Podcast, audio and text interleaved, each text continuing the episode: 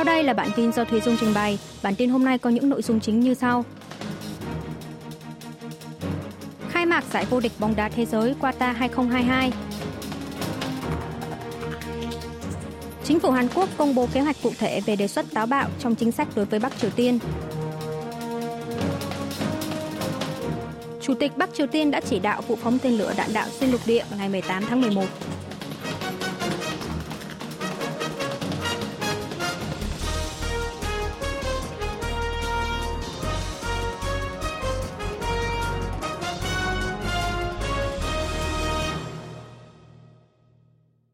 Khai mạc giải vô địch bóng đá thế giới Qatar 2022. Giải vô địch bóng đá thế giới World Cup Qatar 2022, bữa tiệc bóng đá lớn nhất hành tinh lần thứ 22 đã chính thức được khai mạc vào lúc 5 giờ 40 phút chiều ngày 20 tháng 11 giờ địa phương tại sân vận động Ibad ở thành phố Icor của Qatar. Lễ khai mạc được mở đầu với sự xuất hiện trên sân khấu ngay giữa sa mạc để chào mừng người hâm mộ bóng đá trên toàn thế giới của nam diễn viên 85 tuổi người Mỹ Morgan Freeman – và chàng trai trẻ 20 tuổi Kanim Ai Mufta cũng là đại sứ World Cup và đã mất hai chân do mắc bệnh thoái hóa cột sống bẩm sinh CRS hiếm gặp. Tiếp đó là các màn trình diễn bài hát cổ động của các quốc gia tham dự được cải biên lại và thể hiện bằng điệu nhảy Aita, một điệu múa dân gian của vùng vịnh, cùng đồng phục của đội tuyển các quốc gia và linh vật của các mùa World Cup từ trước tới nay. Cao trào của buổi lễ khai mạc chính là màn trình diễn của Trong Cúc, thành viên nhóm nhạc nam đình đám, đoàn thiếu niên chống đạn BTS sau khi bóng bay hình linh vật La Eve của mùa World Cup năm nay xuất hiện trên bầu trời. Trong Cúc đã thể hiện ca khúc chính thức của World Cup lần này mang tên Dreamers. Đến giữa bài hát thì nam nghệ sĩ đa tài của Qatar là Fahad Al Kubaisi xuất hiện cùng biểu diễn ca khúc với Trong Cúc. Sau đó là quốc vương Qatar Sheikh Tanim bin Hamad Al Thani đọc tuyên bố khai mạc World Cup 32 đội tuyển bóng đá của các nước trên khắp thế giới đã xuất sắc vượt qua vòng loại để tranh tài tại vòng chung kết sẽ được chia làm 8 bảng với tổng cộng 64 trận đấu. Đội tuyển quốc gia Hàn Quốc được xếp vào bảng H cùng các đội Bồ Đào Nha, Uruguay và Ghana. Tuyển Hàn Quốc đã đặt mục tiêu là lọt vào vòng 16 đội sau 12 năm. Chính phủ Hàn Quốc công bố kế hoạch cụ thể về đề xuất táo bạo trong chính sách đối với Bắc Triều Tiên – Bộ Thống nhất Hàn Quốc ngày 21 tháng 11 đã công bố mục tiêu và nguyên tắc xúc tiến đề xuất táo bạo, tức đường lối chính sách với Bắc Triều Tiên của chính phủ Tổng thống Yoon song yeol Theo đó, Hàn Quốc sẽ kiến tạo môi trường để miền Bắc tự khôi phục các cuộc đàm phán phi hạt nhân hóa, với tầm nhìn là bán đảo Hàn Quốc không hạt nhân, hòa bình và thịnh vượng. Để làm được điều này, dựa trên mối quan hệ đồng minh Hàn Mỹ vững chắc, Seoul không cho phép bất cứ hành động khiêu khích bằng vũ lực nào, mà sẽ xây dựng một cơ cấu cởi mở song phương, dựa trên nền tảng chủ nghĩa tương hỗ bằng nguyên tắc đối thoại. Hàn Quốc cũng sẽ không theo đuổi việc thống nhất theo hình thức miền Nam sẽ giành quyền điều hành đất nước, mà thay vào đó là đề ra nguyên tắc cùng cộng đồng quốc tế xây dựng nền tảng thống nhất một cách hòa bình.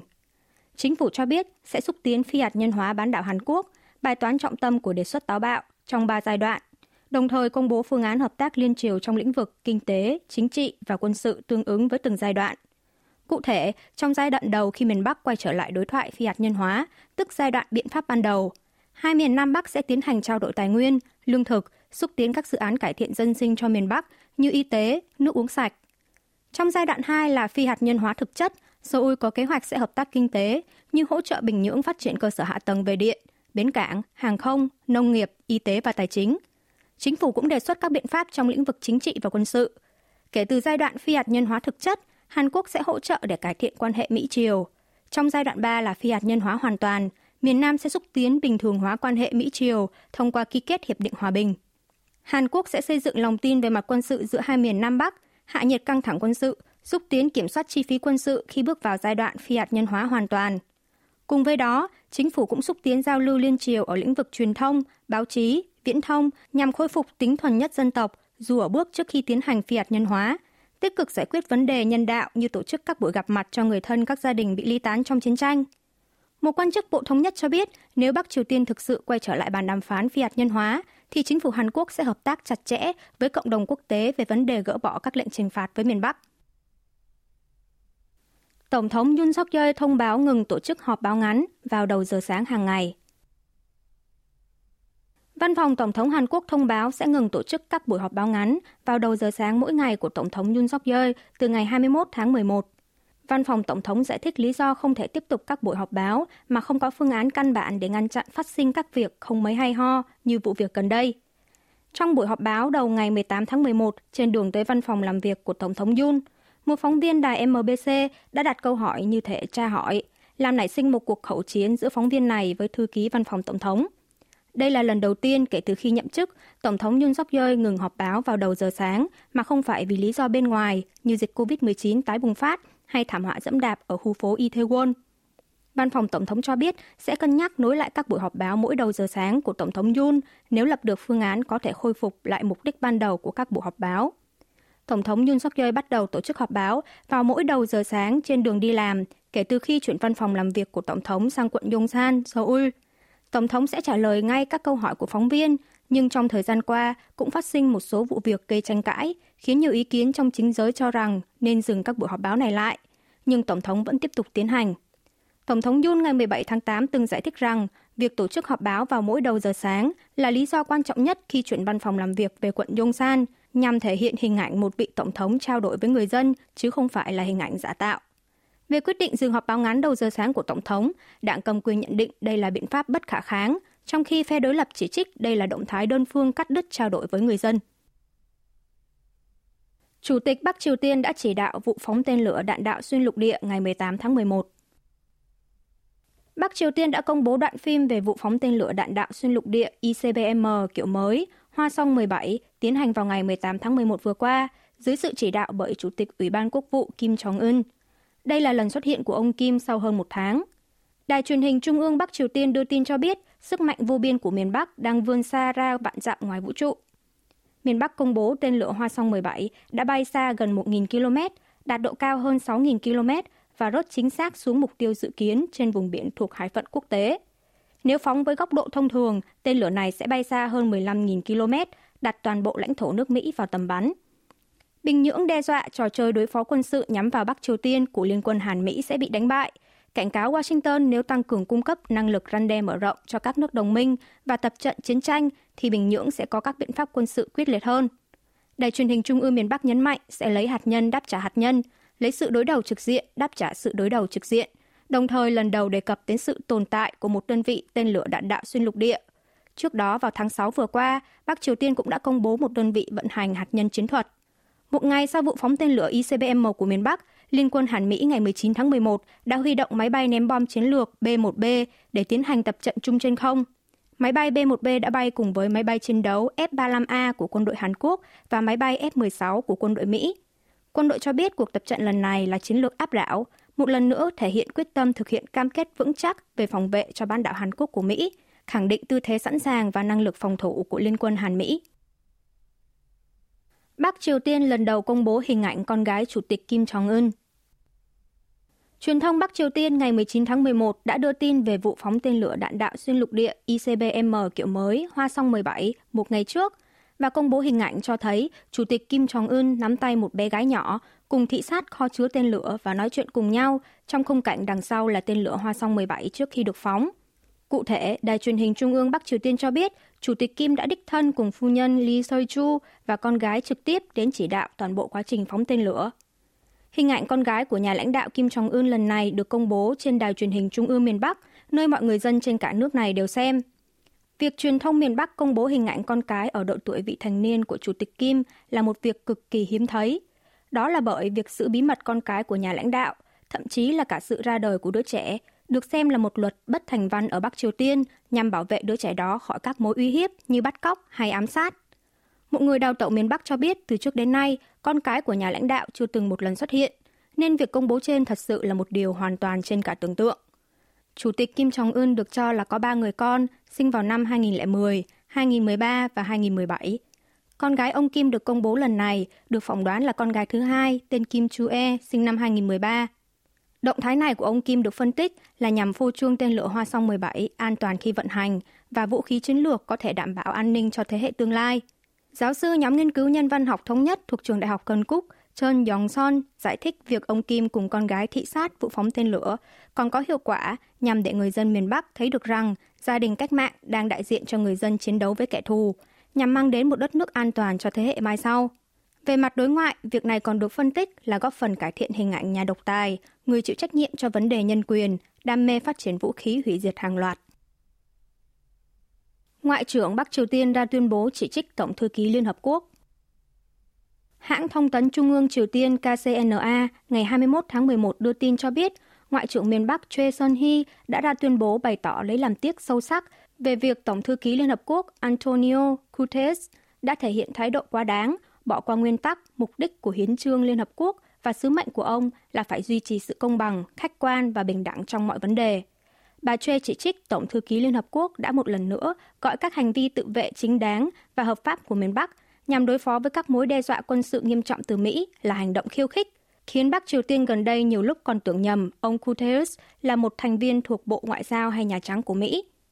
Ngoại trưởng Choi khẳng định miền Bắc buộc phải thực hiện các hành động cần thiết để tự phòng vệ trong bối cảnh môi trường an ninh đáng lo ngại trên bán đảo Hàn Quốc và khu vực ngày càng căng thẳng bởi các động thái phối hợp quân sự hết sức nguy hiểm, hòng đối đầu với Bắc Triều Tiên của Mỹ và các thế lực theo Mỹ. Thế nhưng, Bắc Triều Tiên đã vô cùng kinh ngạc và thất vọng trước việc Tổng thư ký Liên Hợp Quốc cho rằng miền Bắc là nước khiêu khích chứ không phải Mỹ. Đối với Mỹ, Bình Nhưỡng tiếp tục đổ lỗi cho tình hình tồi tệ hiện nay trên bán đảo Hàn Quốc là do Washington. Việc để các thế lực theo Mỹ đưa các hoạt động thực thi chủ quyền bất khả xâm phạm của Bắc Triều Tiên lên Hội đồng Bảo an Liên Hợp Quốc nhằm đe dọa miền Bắc đã cho thấy Tổng thư ký Liên Hợp Quốc rõ ràng là một con bù nhìn của Mỹ. Bộ trưởng Ngoại giao Choi Sun-hee nhấn mạnh Bắc Triều Tiên đang theo dõi các động thái của Mỹ và Hội đồng Bảo an trên tinh thần sẽ đối phó một cách rõ ràng. Ngày 18 tháng 11 vừa qua, Tổng thư ký Guterres đã ra tuyên bố lên án vụ phóng tên lửa đạn đạo xuyên lục địa ICBM của miền Bắc, hối thúc nước này dừng ngay các động thái khiêu khích thêm. Seoul cần đa dạng hóa mạng lưới cung cấp pin thứ cấp. Nhu cầu mua xe ô tô điện trên toàn thế giới hiện ngày càng tăng, khiến nền công nghiệp pin điện thứ cấp cũng phát triển nhanh. Đặc biệt, pin thứ cấp được kỳ vọng sẽ là động lực tăng trưởng mới, là chất bán dẫn thứ hai của Hàn Quốc. Tuy nhiên, Seoul đang đứng trước một thử thách lớn do môi trường kinh tế ngày càng thay đổi. Theo luật giảm lạm phát của Mỹ, nguyên vật liệu khoáng chất được sản xuất tại Mỹ và các quốc gia ký kết Hiệp định Thương mại Tự do FTA với Mỹ như Hàn Quốc phải đạt trên 40% thì sản phẩm mới nhận được ưu đãi. Điều này có nghĩa là nguyên vật liệu từ lithium, nguyên liệu chủ chốt của pin thứ cấp, bắt buộc phải được chế tạo tại Hàn Quốc thì mới xuất khẩu sang Mỹ. Thêm vào đó, do 81% quá trình xuất khẩu lithium của các doanh nghiệp trong nước phụ thuộc vào Trung Quốc, nên nếu không đa dạng hóa mạng lưới cung cấp thì Seoul có thể sẽ mất khả năng cạnh tranh tại thị trường xe điện lớn nhất là Mỹ. Châu Âu hiện cũng đang xem xét việc ban bố bộ luật về nguyên vật liệu nhằm giảm thiểu sự phụ thuộc vào Trung Quốc. Vì thế, các doanh nghiệp pin chính yếu trong nước cũng cần đa dạng hóa nguồn cung, nhưng việc tiến ra thị trường tài nguyên mới không hề dễ dàng. Nguyên nhân là do việc mở rộng nguồn tài nguyên nước ngoài cần một số tiền đầu tư lớn, nguy cơ thất bại trong việc phát triển nguồn tài nguyên khá cao, đồng thời việc xúc tiến kế hoạch còn cần sự hỗ trợ từ chính phủ. Chính phủ Hàn Quốc dự định sẽ đầu tư và phát triển khoáng chất bằng cách hỗ trợ 3.000 tỷ won, 2,2 tỷ đô la Mỹ trong 5 năm để các doanh nghiệp ra sức tìm kiếm các dự án, chi phí và tư vấn. Tính đến cuối năm 2021, tổng kim ngạch đơn đặt hàng pin thứ cấp mà ba công ty lớn về pin của Hàn Quốc là LG Energy Solution, SK On, Samsung SDI nhận được là 560.000 tỷ won, 413 tỷ đô la Mỹ. Đặc biệt, quy mô thị trường trong 10 năm tới được ước tính sẽ tăng trưởng gấp 10 lần, tức pin thứ cấp được mong đợi sẽ là một nguyên liệu thay thế chất bán dẫn. Điện tử Samsung dẫn đầu danh sách thương hiệu tốt nhất toàn cầu.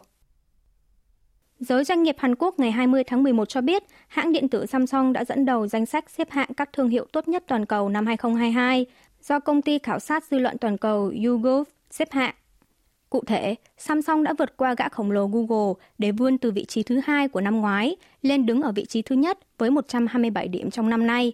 Trước đó, Samsung đứng thứ tư năm 2017, thứ ba năm 2018, rồi xếp thứ tư trong năm 2019 và 2020 và lên vị trí thứ hai trong năm ngoái. Năm nay, Google đạt 106 điểm, xếp thứ hai, theo sau đó là YouTube 85 điểm, Netflix 59 điểm, trang mua sắm trực tuyến Shopee của Singapore đạt 51 điểm, WhatsApp 50 điểm, Toyota 41 điểm, Colgate 34 điểm, Mercedes-Benz 34 điểm, hệ thống siêu thị bán lẻ toàn cầu Lidl 33 điểm. YouGov tiến hành điều tra dựa theo hình thức đánh giá thương hiệu như độ nổi tiếng, chất lượng, giá trị, sự hài lòng, danh tiếng để chọn 380 thương hiệu thuộc top 10 tại 38 thị trường. Sau đó sẽ cộng 10 điểm cho thương hiệu dẫn đầu và một điểm cho thương hiệu đứng thứ 10 ở mỗi thị trường. từ đó chọn ra top 10 thương hiệu tốt nhất toàn cầu. Điện tử Samsung dẫn đầu ở 4 nước là Hàn Quốc, Hà Lan, Việt Nam và Iceland. Điện tử Samsung dẫn đầu ở 4 nước là Hàn Quốc, Hà Lan, Việt Nam và Ireland. Đứng thứ hai ở Anh, thứ năm ở Pháp và thứ sáu ở Mỹ. Ngoài ra, trong top 10 thương hiệu tốt nhất toàn cầu có tới 5 doanh nghiệp về công nghệ, cho thấy sự nổi lên mạnh mẽ của các doanh nghiệp công nghệ. Hai hãng xe là Toyota và Mercedes-Benz cũng lần đầu lọt vào top 10. Ngân sách đầu tư nghiên cứu và phát triển tại 1.000 doanh nghiệp Hàn Quốc tăng 13% so với năm ngoái. Bộ Công nghiệp Thương mại và Tài nguyên Hàn Quốc cùng với Viện Nghiên cứu Công nghệ Tiên tiến Hàn Quốc KIAT đã tiến hành cuộc khảo sát về đầu tư nghiên cứu và phát triển R&D vào nửa đầu năm 2022 tại 1.000 doanh nghiệp hàng đầu. Kết quả cho thấy ngân sách đầu tư nghiên cứu và phát triển tại các doanh nghiệp trong nửa đầu năm nay đạt 22.700 tỷ won, 16,7 tỷ đô la Mỹ, tăng 12,9% so với cùng kỳ năm trước. Ngân sách đầu tư nghiên cứu và phát triển tại 1.000 doanh nghiệp tăng đều đặn trong 10 năm qua. Đến năm 2021 đã chạm mức trên 60.400 tỷ won, 44,6 tỷ đô la Mỹ. Tỷ lệ tăng ngân sách đầu tư nghiên cứu năm 2021 đạt 8,9%, tăng cao so với năm 2022 3,4% và đạt mức cao nhất kể từ sau năm 2013 là 10,5%. Tỷ lệ tăng trong nửa đầu năm 2022 đã vượt qua tỷ lệ tăng của năm 2020 là 10,7% và 2021 là 2,5%. Tỷ lệ tăng trong cả năm nay được ước tính sẽ là 9,4% với 66.100 tỷ won, 48,8 tỷ đô la Mỹ, có khả năng sẽ cao hơn năm 2020 là 3,4% và 2021 là 8,9%. Bộ Công nghiệp, Thương mại và Tài nguyên nhận xét, mặc dù việc kinh doanh của các công ty trong và ngoài nước đang bất ổn do lạm phát và lãi suất leo thang, song việc các công ty khôi phục lại mức ngân sách đầu tư nghiên cứu và phát triển trước thời kỳ dịch COVID-19 bùng phát sẽ ảnh hưởng tích cực đến sự phát triển trong sáng tạo của nền kinh tế Hàn Quốc. Quý vị và các bạn vừa nghe xong bản tin của Đài Phát thanh Quốc tế Hàn Quốc KBS World Radio